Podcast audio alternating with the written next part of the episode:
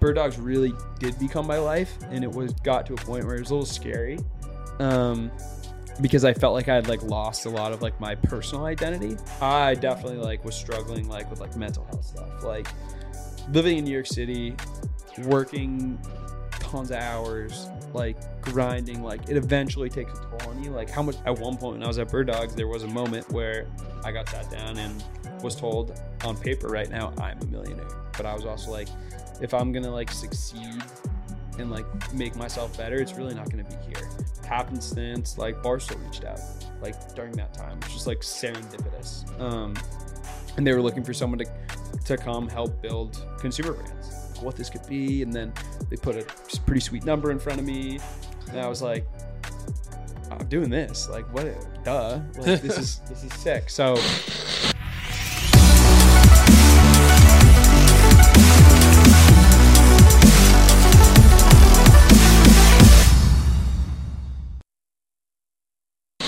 Welcome to episode 55 of New Money Talks. Oh, yeah, money, you're perfect. natural. Natural. Got our brother Cael here, not to be confused with any other uh, form of lettuce. Starting off with the jokes earlier. What's what's your last name again? Uh, Schwartz. Cael Schwartz, Yeah. who's been involved in many massive companies that we'll get into.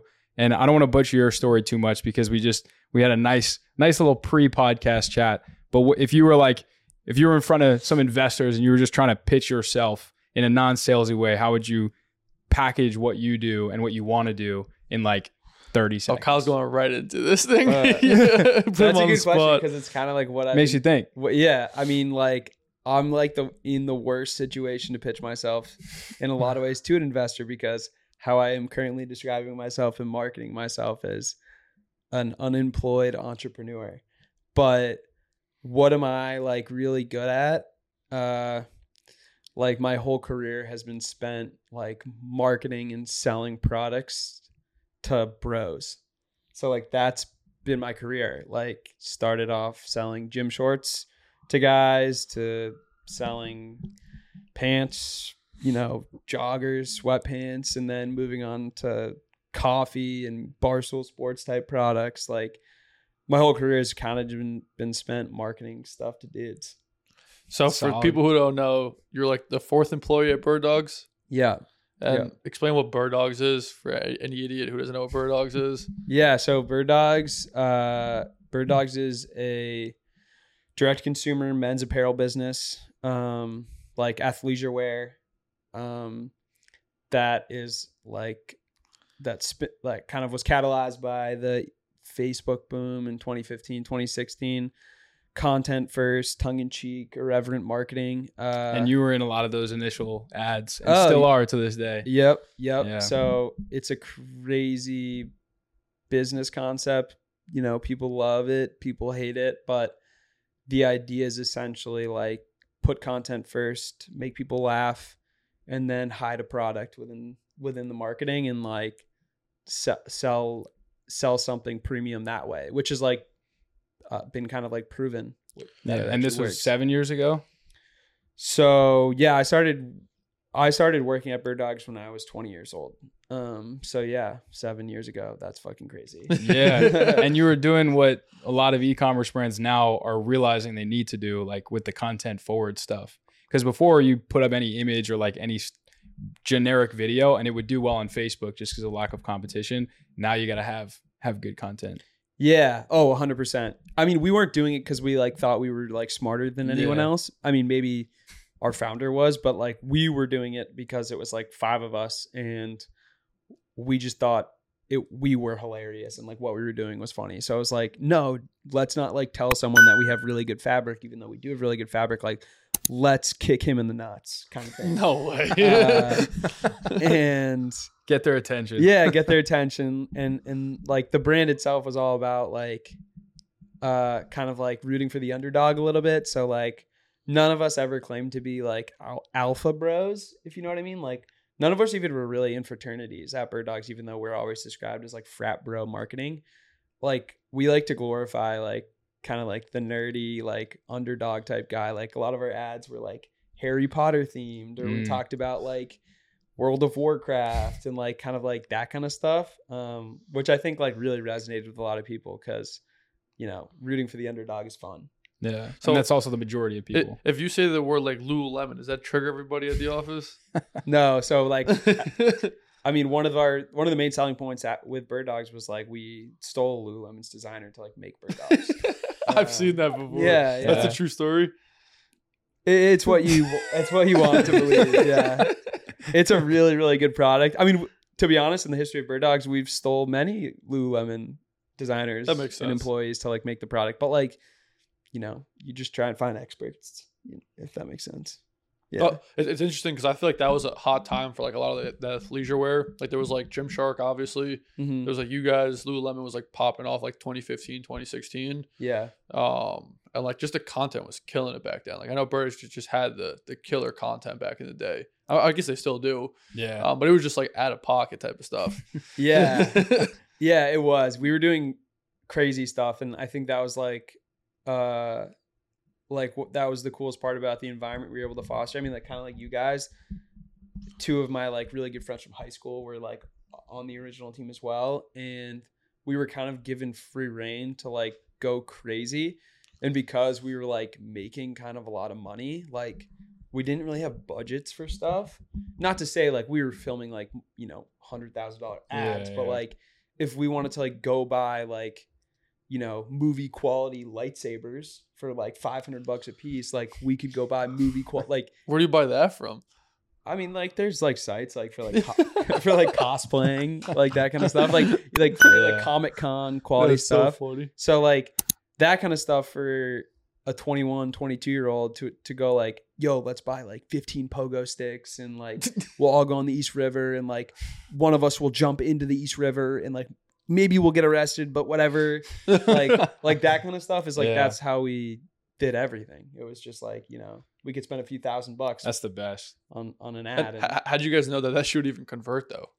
oh dude we had no idea Oh, you had no idea. No, dude, we didn't know how to do any like we didn't like attribution wasn't even in our dialogue until like later on. We were just like hoping that people would find it funny. And like we like the mix between like branded marketing and activation marketing like early on um we were heavy in the branded act branded marketing side which early on probably didn't pay off but like when you're trying to build like a legacy type brand that's going to like last over time like we really built up like brand equity because of that. Unintentionally for sure but because we really just like wanted to tell jokes and like would force ads down people's throats even though they weren't converting was like one of the reasons that like I think this the brand of bird dogs holds Like the its brand weight. awareness. Yeah, like good brand awareness. So so you sh- you showed up and you were 20 years old. yeah. What the hell did you do the first? Because I, I was reading your newsletter over here, and someone told you to learn uh, Photoshop the first day, and you didn't learn shit. Well, I was supposed to learn Photoshop. I was supposed to learn Photoshop before I showed up to my first day, and I did not. But like learning Photoshop, if you know Photoshop, it's like really fucking like it's hard to just learn Photoshop. Like you need to actually be given a task in Photoshop Yeah. and then like go do it. But no, I mean like what did I do when I got there? Like I just like helped where help was needed. Like there there's a couple guys who'd been there for a little bit and like they start they had a little bit of a groove in terms of like creating the content. So, you know, think about it as like a production assistant type. Like I helped, you know, pack bags of props, order props, come up with like, you know, storylines, you know, help write scripts, you know, was was an actor in the ads. Like the whole business model of Bird Dogs, like we were no agency. So we don't work with any agencies. Like we were the editors, the filmers, the graphic designers, the you know, the people who wrote the copy, like everything. That was just like the four of us, five of us. Damn. Um So it was like a full stack e-commerce company and making just crazy videos at the same time. yeah, I mean, early on it was like, you know, make two or three insane videos a week for 15 weeks straight and see what sticks. Um, and they would just go on Facebook and we would put a shit ton of money behind them and they would either work and we'd put even more money behind them or they wouldn't work and we would and then we'd take them down or if they didn't work and we really really liked them we would still put a shit ton of money behind it and just like try and make it work force it to work. yeah. but you know yeah that's So how do you determine if you guys liked like, dude, this is sick? Just Yeah, like run it. it's like one of the like you just have a chip on your shoulder. We're like, we tried so hard on this. How is it not working? like the the Star Wars ad is a perfect example. Like we made this sick Star Wars ad. We got like life we got like movie quality Darth Vader costumes and like Wookiee costumes and we bought these like thousand dollar lightsabers and we went to Tompkins Square Park in the East Village and had a full out like Star Wars battle and we'd spent more money on it than any other ad. We kept calling it our Super Bowl ad and it didn't work at all because like we went back and like like wow we didn't even say what we sell once this whole ad just like a bunch of idiot guys Just wearing having yeah and a lot of times that's how our ads like came to be. It was like dude it'd be really sick if we had a bunch of lightsabers around here. Like maybe we can like write a star wars ad where we can buy lightsabers. And so that was kind of how it worked. Like it was just like if we wanted something we would write it into an ad and then we'd buy it. And then we hope we could like turn it into a converting facebook ad but you know sometimes it didn't work Well, what's like the most successful ad you guys at your, your time there was at, at Bird Dogs? Like, what was the most successful ad you guys had? Uh, I mean, there's a lot. A lot of our successful ads, honestly, like didn't have us in it, which probably is like is what we should have probably realized. But like a lot of our successful ads were, you know, a lot of articles that we would work with like bloggers to publish um, about our product, and then we'd we'd boost like it's we'd like whitelist the ad to Mhm. a publisher. Um, you know, we did a lot of podcast marketing and advertising. And that worked for e-commerce. Yeah, huge. Podcasts were huge for us, but we got in early, like 2016, 2017. Like we were buying some pot, like we were buying a read on like Pardon My Take, which is a huge podcast for like four thousand dollars. Wow. That's And really true. Today, Pardon My Take is probably like eighty grand. yeah. Um, and it was probably maybe half the size of what it is today. So like, like people just didn't really know what they had at the time when it came to Mhm. podcast marketing. Like, you could just like really get some good deals. Interesting. it was just like exploding. But podcast was like one of the reasons we kind of blew Bird Dogs out. podcast. Who would have thought podcast would work for e-commerce? But I guess fucking ad that's worth forty grand for four thousand dollars. Like Yeah. Yeah, I mean, we would makes sense. we would run up. We we would know part of my takeout is airing, and not just Pardon My Take, but that was probably the one that really popped. But like we know part of my takeout was airing on like a Wednesday morning, and this is probably like 2016, summer of 2016, and we'd pay like four or five grand for it, and you know maybe on a normal day we would do 20k in sales, call it. We would do 80k that day and it was just Yeah. like obviously attribution marketing on podcasts is like a shit show because like your your code gets leaked if you're using a like a discount code or a coupon code whatever. And so like you can't really attribute it right but like for us it would just be like top line traffic. Just like Yeah. at 8 a.m or 9 a.m when the ad aired and it would explode sales.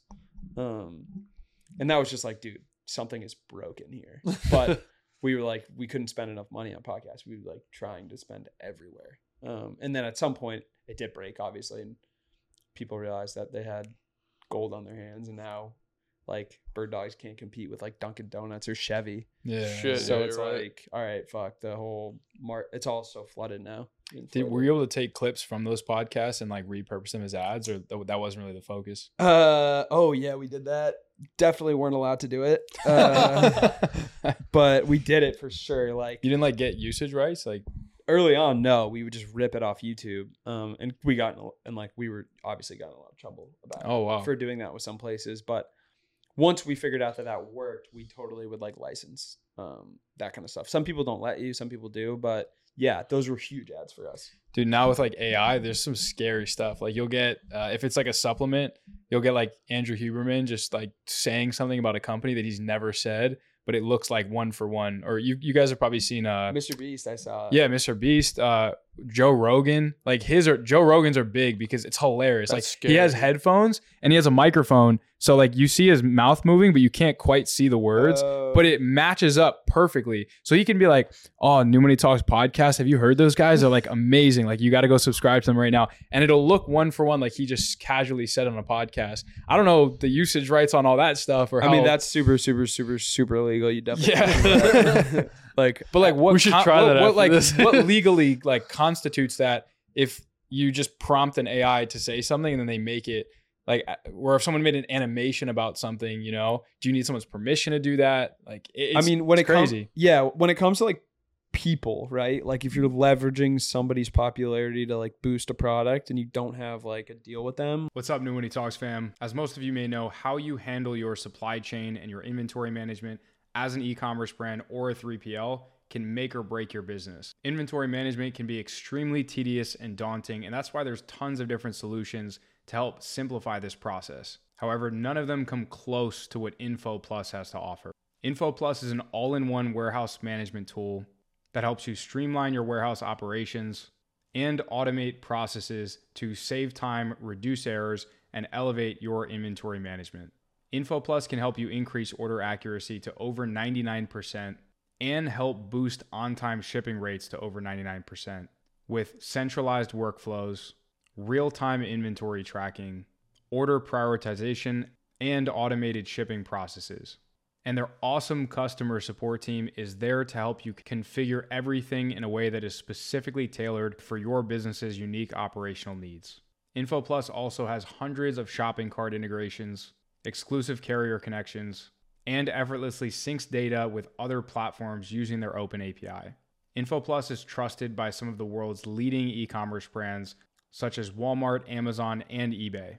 So click the link below and check out InfoPlus today to level up your warehouse management operations. Now let's get back to the podcast. like you're just stealing their IP. Like mm. that's ultimately what it comes down to. Like it's their intellectual property, the their likeness. Like you can't do that. Like and that's like the shit we Yeah. run into where it's like it gets super complicated when you do it with actors and stuff like that. Where like we would hire actors.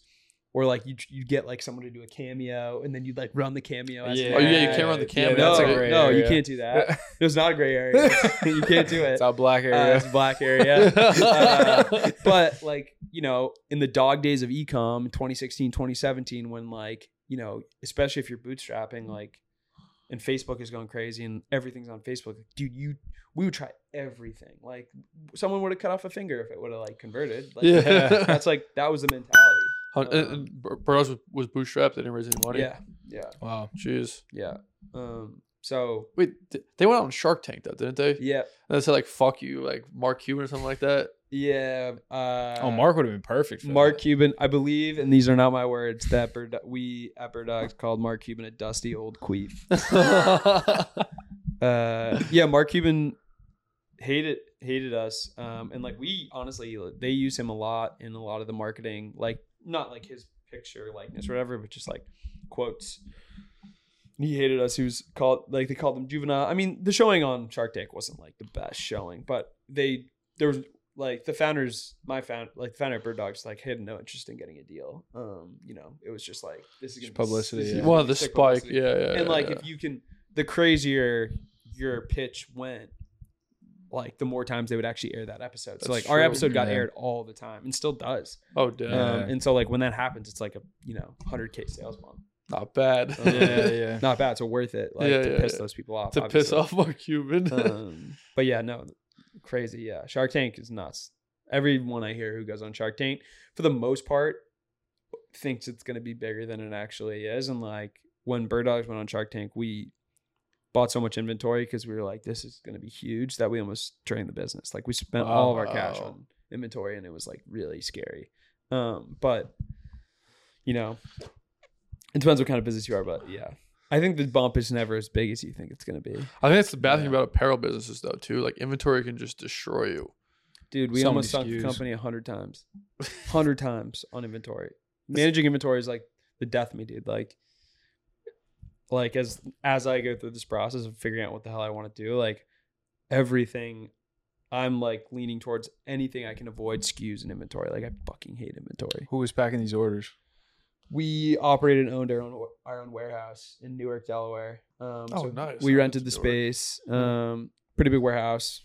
I'm gonna butcher how big it was, so I'm not even gonna say a number, but it was it was pretty big. It was like bigger than a football field. Or actually, shit. maybe that's a lie. Nah, football feels pretty fucking pretty big. I was at the big. Maybe Jets like a game half a yesterday. It's football pretty field. fucking Okay, it's big. pro- maybe it was half a football field. It was a big warehouse, and no. like we were overflowing. Like we had Yeah. containers outside and stuff. Um, and I think they have more space now since I've gone since I've left. But yeah, we were like all ours, just us. Uh, wh- what happens to all like the inventory that's like I don't know. You have like a you have like size extra small. Do you guys have extra small or no? Oh, there's so much dead inventory. Yeah, Yeah, like what the fuck do you do with all that shit? Do you like donate it? Do you throw it away? What do you What do you do? burn it. Burn it? Like, what do you don't do?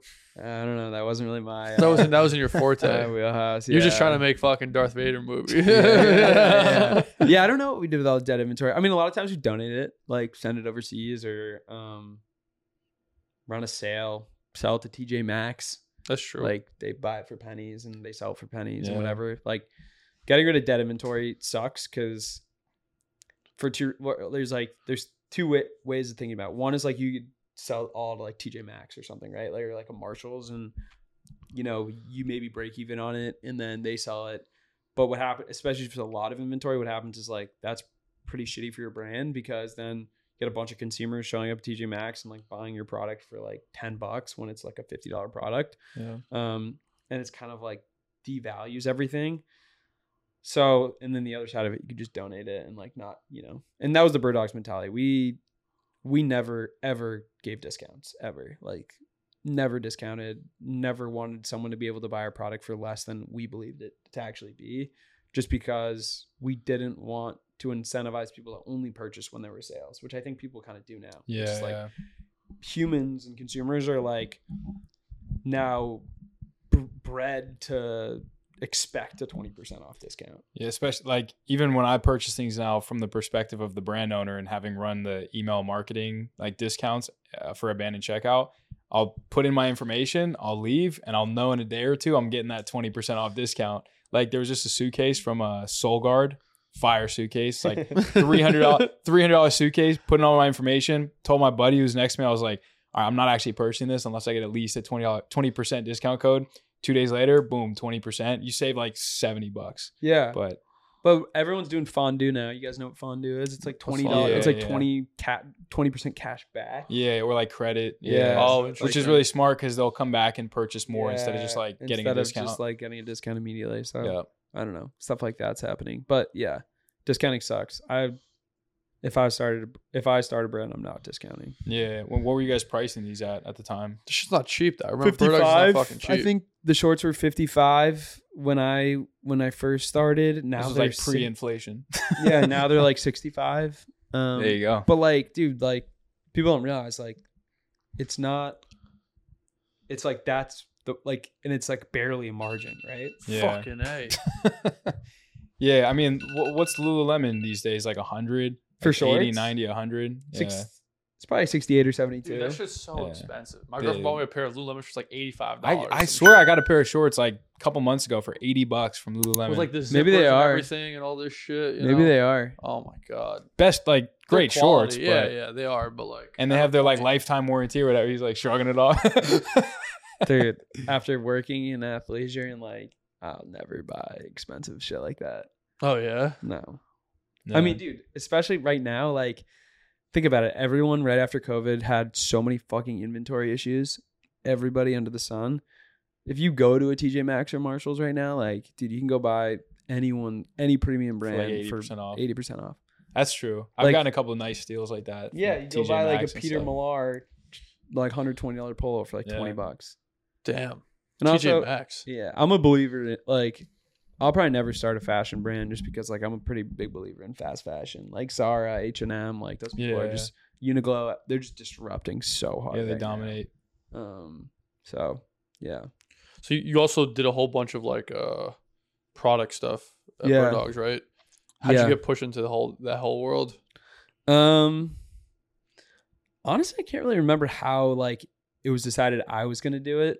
Maybe it's because like my boss knew I would just like say yes to anything because I was kind of a pushover, and like he, he was really he was a good boss, and he was really good at like he knew my personality really well, so he was like. Oh, if I turn this into like a really good challenge for Cael and like incentivize him, like, cause he knows no one else wants to go figure out our supply chain. Like, you know, if you do this, you know, I'll give you a big bonus, like promotion, Yeah. whatever. And so me being like, I think I was probably like 22. Like say less. I was like, promotion? yeah. Let's fucking go. Uh, so anyways, he was basically like, look, we're buying, and I knew this too. He, and it was a shit show. Like we're buying bird dogs, the shorts, the pants, for the same price now when we were doing $20 million in sales as we were when we were doing $1 million in sales. We had no economies of scale in our pricing. We had no idea what like each, you know, raw material going into the product was costing because we were working with um, an agent. We weren't actually going direct, so to to like a factory. So we just like couldn't get our prices down, our cost of goods down, and so he basically was like, "Look, like we need to buy everything." At the most baseline level as possible. So, like, we need to source our own buttons from a button factory. We need to find our own yarn from a Oh, yarn shit. factory. We need to go find a garment factory like, you know, and we need to have as dirt low level pricing as we possibly can so we can use the savings on marketing because Facebook CPMs are rising and like we're acquiring customers for, you know, 60 bucks instead of 40 bucks, whatever. So like every single dollar, which is going back into marketing, like it's not like we were like the business was profiting more. It's like this is the world that we are now living in, especially like p- post iOS 14, which was just like shit show. So Yeah. so, anyways, I was tasked with. I was the sole employee of the Bird Dog supply chain, and I was tasked with Going to China. rebuild.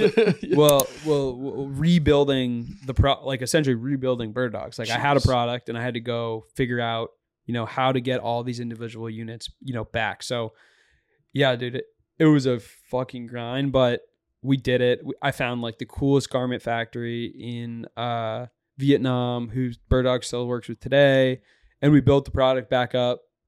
Exact same, in my opinion, better quality for like 30% less than we Wow, were doing it before. And so, and all those dollars went back into um, marketing.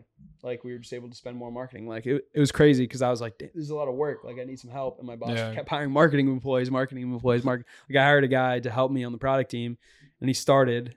And the next day, my boss was like, "We're actually going to take him to the marketing team." I was like, "Dude, I just spent like three months recruiting this guy. Got him to move here from Chicago." Jeez. And my boss like, "Ah, he's to be a marketing guy." I'm like, oh, "God damn Damn. it." Um, so they loved marketing at Bird Dogs. I mean, it just was like it's the core of the business, right? Like in ecom, you have three pillars. It's product, marketing. What's the third pillar? I don't know. Two pillars then. product and marketing, right? You have to have a good product. And you have to have good content and marketing. And like at Bird Dogs, like we had a good product. We were kind of getting by the skin of our teeth on like our bandwidth to like manage it. Like we weren't launching a lot of new products at this point. We really were just shorts, and then eventually we got pants, joggers, but bathing suit, all this other shit. But like we got Bird Dogs to like twenty something million dollars in sales by just selling gym shorts. We had no other products, which is absurd. But like to me, that's the power of like having a hero product, an MVP product. Okay, I was gonna say, what did the timeline look like for growth? Like year one, year two, year three. Like, did you jump in when they were generating revenue or pre-revenue? And No, they generating revenue. Generating. okay, revenue, yeah. Do you know like around what level that was? Like either on a monthly or yearly basis? Uh, yeah. I mean, it was like, like, right, like low seven figures, and then you know, we got to mid eight figures.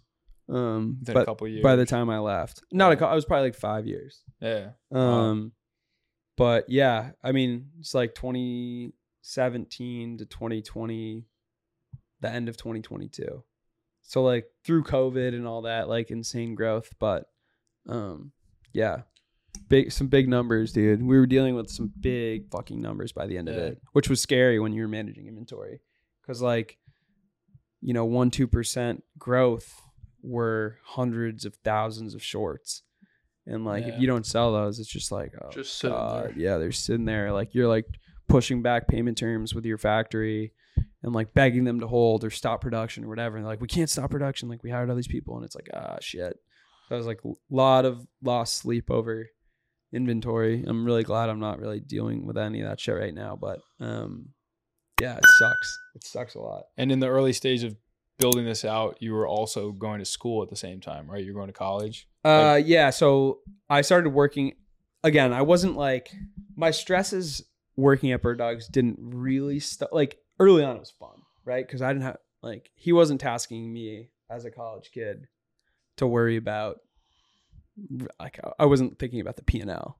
My Yeah, my yeah. first couple of years at Bird Dogs, right? I was thinking about you know spending dollars on podcasting. I was thinking about creating marketing content. I was thinking about like trying to buy ads and stuff like that. So I was really on like the media marketing side early on, especially when I was in college. Um, so yeah, college was really working at Bird Dogs during college was fun because it was like I had beer money, and like Yeah. so I was getting paid hourly to work at Bird Dogs, and whenever I wasn't you know doing class, I was just like in my dorm room like you know trying to spend marketing dollars with Barstool or with like Bert Kreischer and shit like that. That's sick. Yeah. and then uh I'd go back to class. So that was cool um and fun. And What's up, New Money Talks fam? If you operate any type of business dealing with sending and receiving payments internationally, chances are you've probably experienced slow transaction speeds, high fees, and poor user experience with a multitude of different payment solutions. And we experienced these same challenges before we started using Payoneer. Payoneer is a secure and global payment platform that helps save up to 70% on international bank transfers and get paid faster, whether you're sending money to virtual assistants, employees, or doing B2B transactions. With Payoneer, you can not only send and receive payments globally, but also effortlessly manage payments and transactions with the help of their 24 7 support team by your side. Payoneer has facilitated secure international payments since 2005 and supports over 190 countries with over 70 plus accepted currencies. So you can definitely trust them as your payment platform. So go ahead and click the link below this video and try Payoneer for your next international payment to see how it goes for yourself. Now let's get back to the podcast. all of it was fun, but like,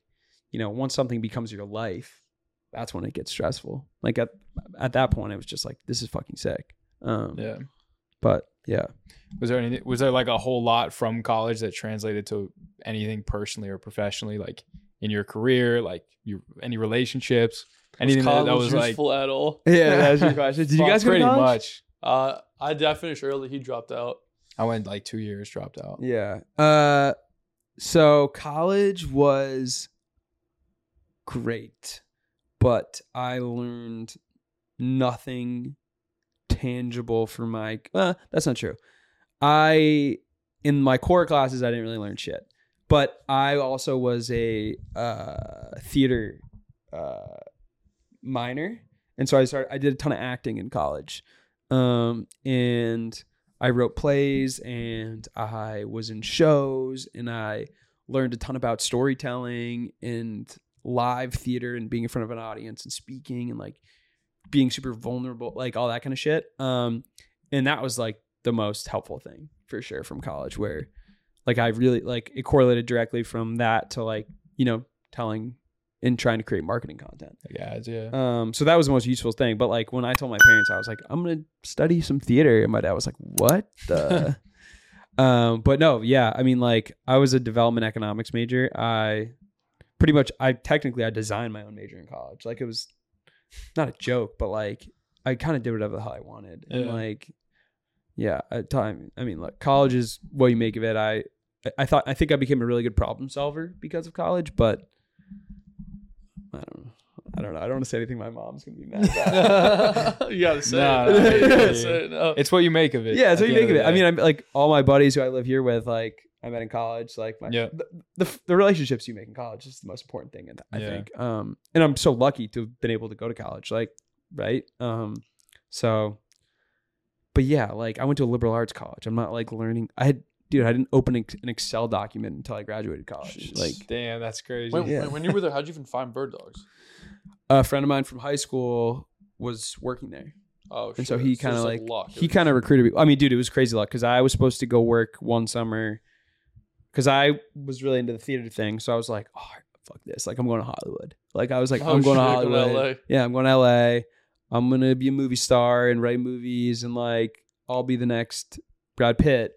And I got an internship on a TV show called Ray Donovan.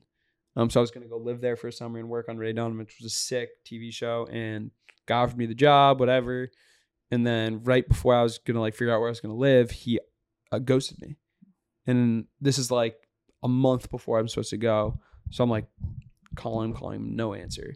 So I'm like, shit, what am I gonna do this summer? Like I had all my eggs in this basket. Like it's an important summer, like internships in college. Like this is usually the one that helps you find a job. So I just like texted my buddy who who I knew was working at Bird Dogs, and I was like, "You guys hiring interns?" And he was like, "No." And I'm like, "Do you guys need one?" And he's like, "Maybe."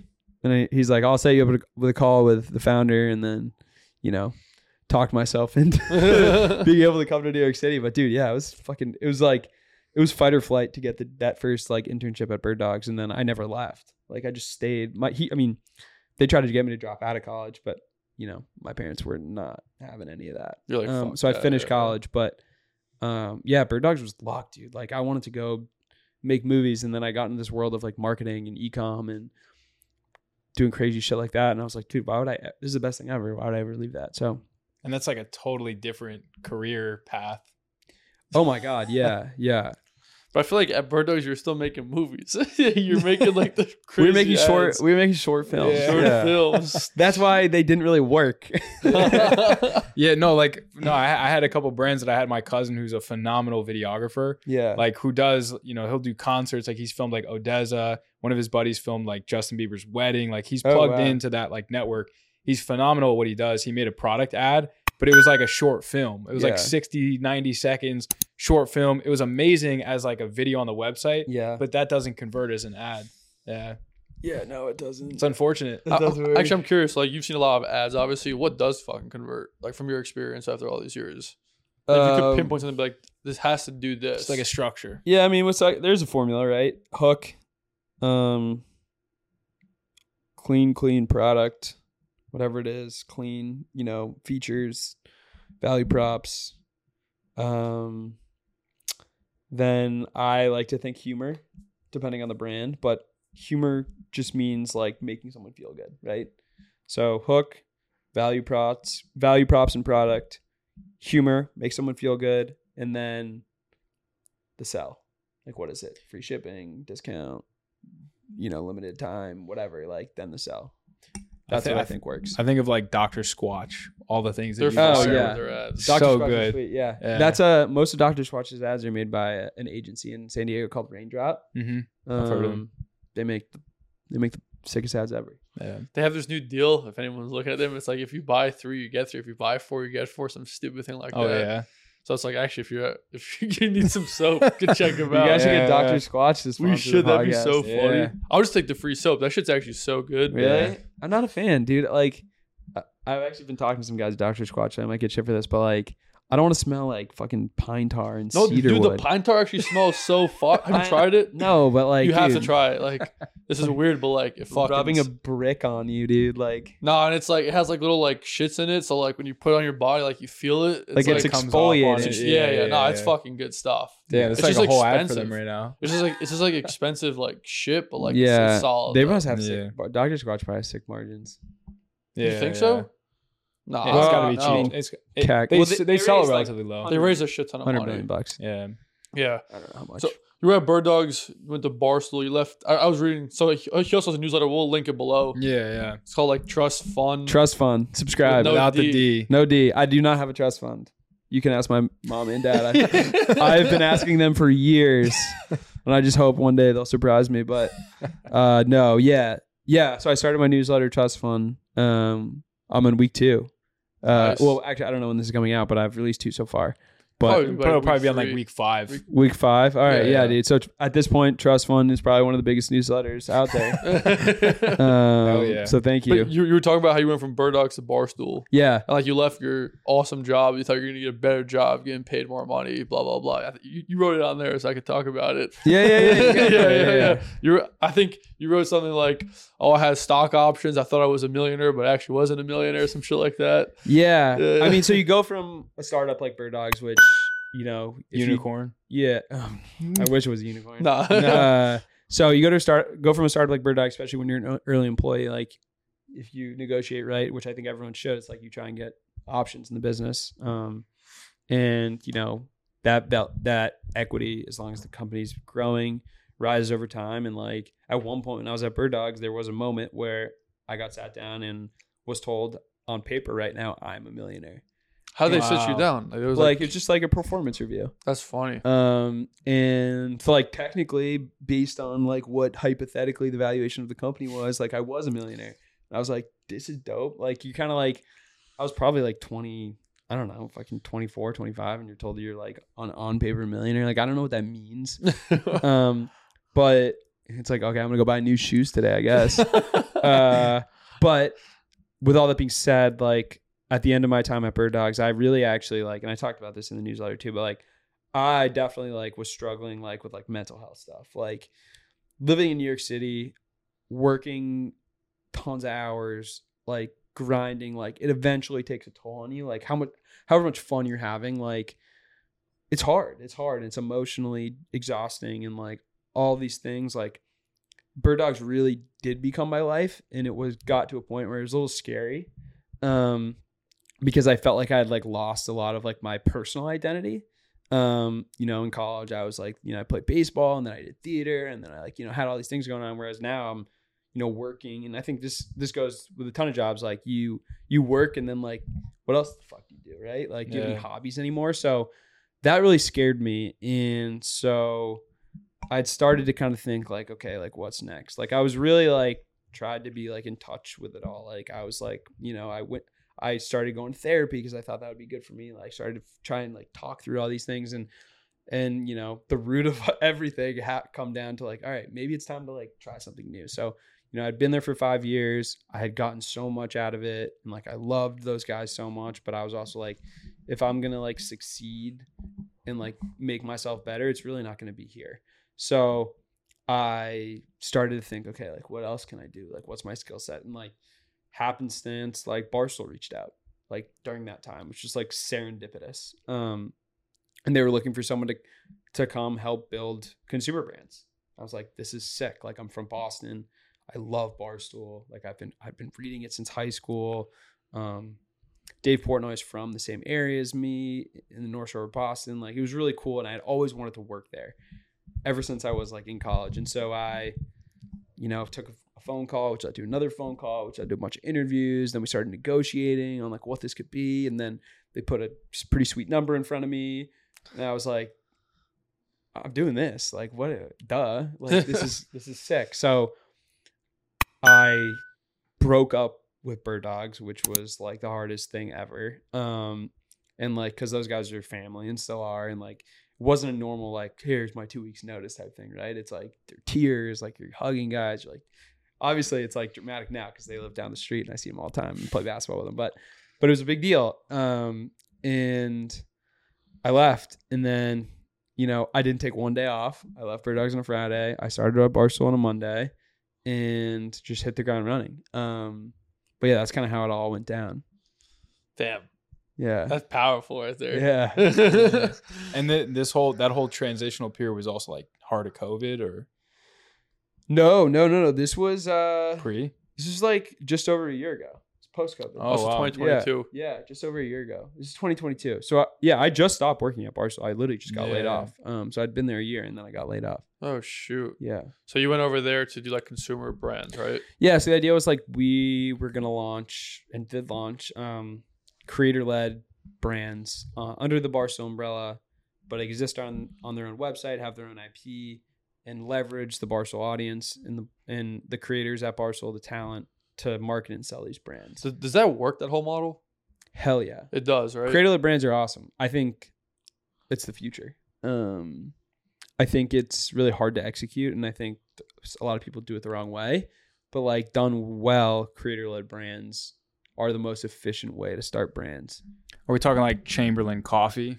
for sure. Perfect example. Like think about it. Like when you're starting a brand, the hardest thing to do at the beginning is to build that core list, that core audience, that core email list. And when you are starting a creator led brand, you're essentially, and this is like I think the problem with people who fail at building creator led brands, you, you're really renting that list.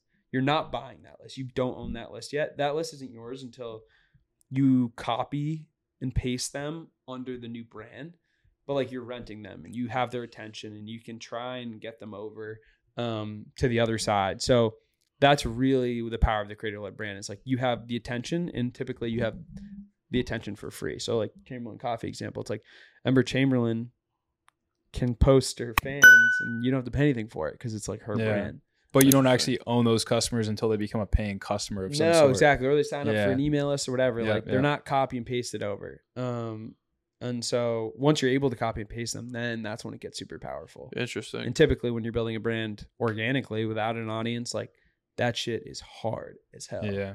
um so yeah super powerful i think. And i'm i'm bullish on creator led brands. Like i i'm going to spend and am currently spending a lot of time like thinking about how i can like get my hands into some more of them For sure. yeah How, what have you seen has failed with creator led brands though? Because I feel like like how do they fail? Like you already have let's say you have a million followers on Instagram. yeah And, like you make a random product like they It's just should not a good people product. should buy. Yes. So so so yeah, that's a it's a really good question. I think it's super multidimensional. Um creator led brands fail uh first and foremost What's up, New Money Talks fam? If you run an e commerce business, you know how important cash flow is. I once had over six figures held up in a payment processor, and without the assistance of outside funding, I would have never scaled that business to over $1.5 million a month. But there must be a better way to access funding than having to knock on your neighbor's doors or awkwardly ask your friends and family for money like I did. That's where Yardline comes in. Yardline's e commerce funding solutions offer small businesses instant access to the best rates and terms to meet their business's needs. Yardline can provide your business anywhere between $5,000 and $20 million of funding and get you approved in as little as 24 hours. Unlike other lenders, Yardline offers a wide variety of funding options, including small business loans, revolving lines of credit, revenue based financing, personal and business credit cards, PO and invoice financing, SBA loans, and much more. The Yardline team will work with you to help you get access to the funding that your business needs. Whether you need help with inventory purchases, product line expansion, marketing, or anything else, Yardline has your back. And best of all, they provide coverage to North America, UK, Ireland, Germany, France, Spain, Italy, Netherlands, Belgium, and Australia. So go ahead and click the link below this video, fill out the three minute funding application today, and get the funding that you need to grow your business. Now let's get back to the podcast. when the creator uh isn't when the creator isn't like passionate and, and involved with the product so like a lot of times what brands will do is like or, or a vc company or an incubator whatever they'll have a product and they'll be like all right we just need to assign a creator to this product and once we assign them we'll build a marriage then we'll launch it with them and it'll be sick. It's like no that doesn't work. Like how you need to think about it you need to find the creator first. You need to understand their audience like so so well speak to them get an understanding of what type of product are they they're actually currently buying like what type of product could you launch that they would like hire and replace that product with you know? And also what organically and authentically would this creator be able to sell to his audience like you have to back into it that way um, because otherwise typically the sell is inauthentic um, because the product is just like not one that is on their audience's current like personal P and L. Mm-hmm. Have you, do you know the guy named Chef Chris Cho by any chance?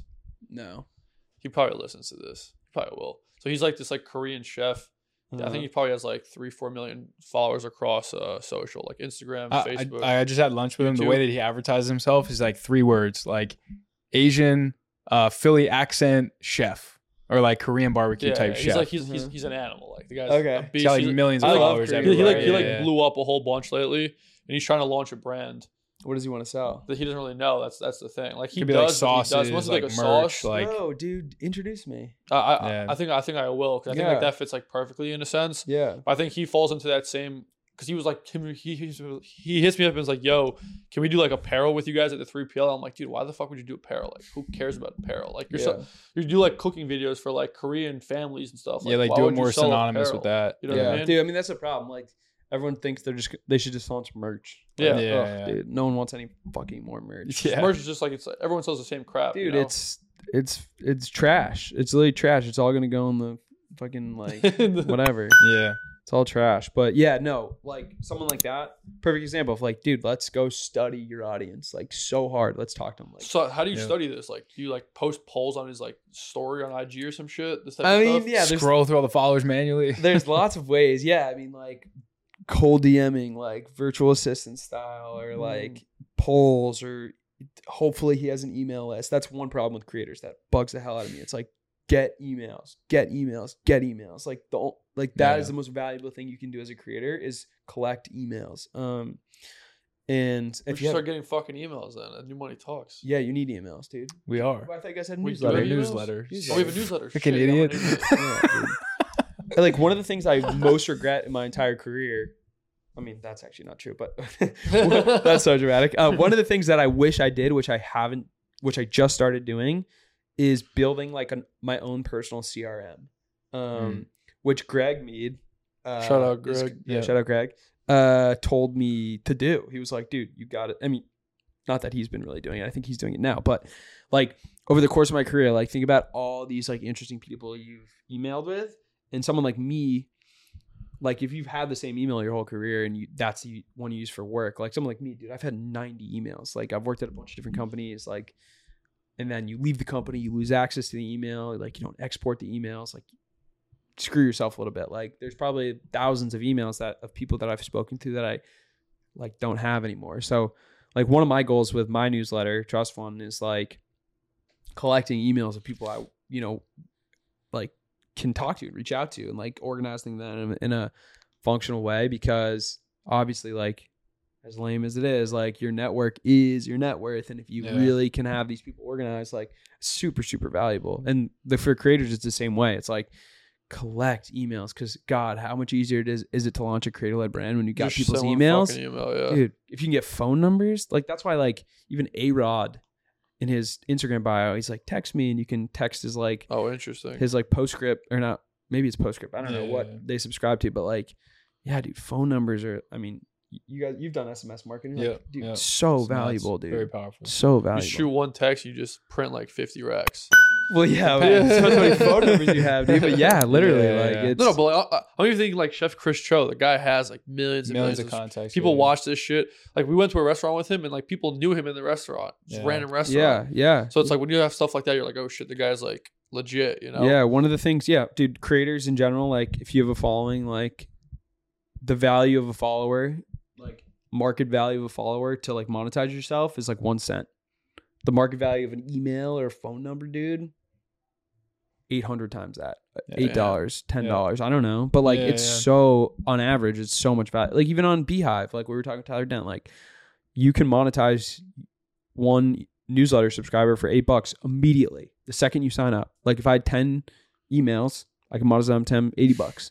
Like that's insane. Yeah. Um, but yeah, people don't realize that. And that's, I mean, one of the things I'm focusing on is like trying to help people monetize their audience. for sure. Definitely. I like how you said you're building out like a personal CRM because, uh, like, I it's an interesting perspective because a lot of people they have a professional CRM, but you don't look into your per- personal contacts as potential professional contacts. Like a lot of your businesses or a lot of the business ventures, like you said, it was your friend that like put you on to Bird Dogs. Like you you weren't you didn't really see that as a business relationship, but just having that contact handy is like a big reason why you kind of are where you are today. Yeah. So like that's I, I like that kind of term or like that perspective. Yeah, I think when you become again, I'm I'm not going to claim to be an expert entrepreneur whatsoever because I'm like a couple weeks in. But as someone who's an entrepreneur, uh, your social slash professional network, especially right now with Twitter and LinkedIn and whatever, like it really blends and morphs and like. You know, you don't know like are these people a friend? Are they like am I gonna leverage them one day? It's like it's all It's, all, connected. it's all one messy like incestual pool. Everything of, like, is people, transactional. right? at the end of the Everything's day. and then everyone- you end up living in New York too, and then everyone's fucking. yeah, and everyone's transactional. But like, yeah, I mean, you have like your boys, right? Like, Yeah. or like in in your girlfriend or, or your partner or whatever. But then you you start to build out this like next circle of people like you guys and myself, like just meeting today. Like, you know, I like you guys. Like, I would get a drink with you, like whatever. But also, like, if we think of something that where we could help each other out, For like, sure. It opens doors. yeah, Yeah. which which is like the funnest part about entrepreneurship. I think is like you scratch my back, I'll scratch yours type thing. And um, you know what I love about this community, it's like let's fucking do it together, and like everyone's Yeah. really rooting for one another, um, which is super super cool. for sure. Yeah. I got nothing else. This, this, was- this was sick though. I, I wanted to ask you like what what's what do you envision the future being like for you? Because I know you mentioned that there's been multiple transitional periods in your life. This is kind of one of them right now that you're falling in, Yeah, where you you're you know you're kind of torn between do I work you know alongside another big company? Do I build my own stuff? Like do I do a hybrid of both? Like what's it what's the future looking like for you? Yeah, dude. Oh fuck, I wish I knew. Um, I am currently like right now. I'm like on severance. I'm getting paid severance, not for much longer. but like severance has been sick. I literally wrote about it today in my newsletter. Like severance, severance fucking rules, and you're an idiot if you don't think it rules. Like you just get paid to fucking do nothing. Um, so what am I doing right now? I'm trying to like you know hire just some clients that I can help consult with, help pay rent, help buy dinner, like you know help me live by, and then the rest of my time aside from consulting clients is going to be spent like either looking for a full time job or trying to start hustles. And like simultaneously while I do all these things, it's like I really want to build a personal brand, like what you guys are doing with the podcast, like my newsletter. Like I think that's really important right now as an entrepreneur. I think guys, there are some guys who are doing a really fucking sick job of it, like the Obvi guys. Oh yeah, Ron. We had him yeah, on. I know Yeah, you yeah, talked yeah, to yeah. Ron. Like both Craig and Chris and Greg Mead are sick at it. Like Aaron Spivak. too. Aaron's really Yeah, good at it. Like it's important and like also just like going to go meet somebody and you feel like you already know them is so cool.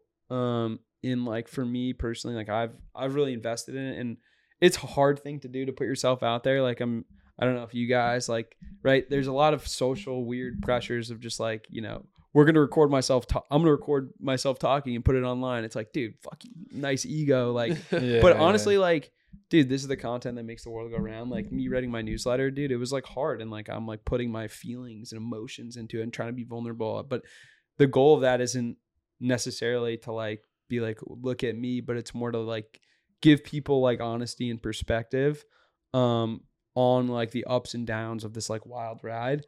But yeah, focusing on like building a personal brand is important and um I'm also just like kind of enjoying myself a lot right now, which is sweet. Um Yeah. like gonna travel. Um I'm like getting ready to move in with my girlfriend. Like I'm doing a lot of awesome life stuff right now too. Like I'm 27, like it's, you know, getting into your late 20s. So focusing on that too. But yeah, just trying to do find more and more stuff I like love doing and, and lean into it. Um, For sure. I feel yeah. I feel you get stuck in your job sometimes. Yeah. like that, Yeah. like life, real people thing, just like doesn't happen. yeah, yeah, totally. Yeah, yeah, yeah, yeah. But like, it's kind of crazy. though. Even this shit, like the world you live in, it's just like it's constantly business, go, go, go, go, go, and you're just Yeah. like, wait, Yeah. fuck, like I can't just chill. Yeah. But sometimes you kind of have to. I feel like sometimes when you do chill, your brain opens up and you're just like, oh shit, well maybe I shouldn't just be doing this stupid Yeah. thing that I go nine to five every single day and do. Yeah, I mean, dude, you Yeah. do realize now that I'm not like working nine to five, it's like, dude, there's so many, there's so much cool shit out there, like, and so many people are doing it, and like now I'm kind of like, like I said before, like I have this funnel of opportunities that I'm kind of like dating and figuring out, like it's like speed dating, and like yeah. you know, you kiss one girl and you're like, mm, that doesn't go well, but you kiss another one, you're like, oh, there's some sparks there, right? Like, so trying to understand, you know, what is really going to work for me moving forward. But yeah, it's For been sure. it's been really fun. Where where can people find you too online if you want people to find you? Um, so Twitter and Instagram is ASAP underscore Cael, and then on LinkedIn, We'll get it linked in the description. Yeah. throw LinkedIn Yeah. in the description. Then my newsletter is Trust Fun.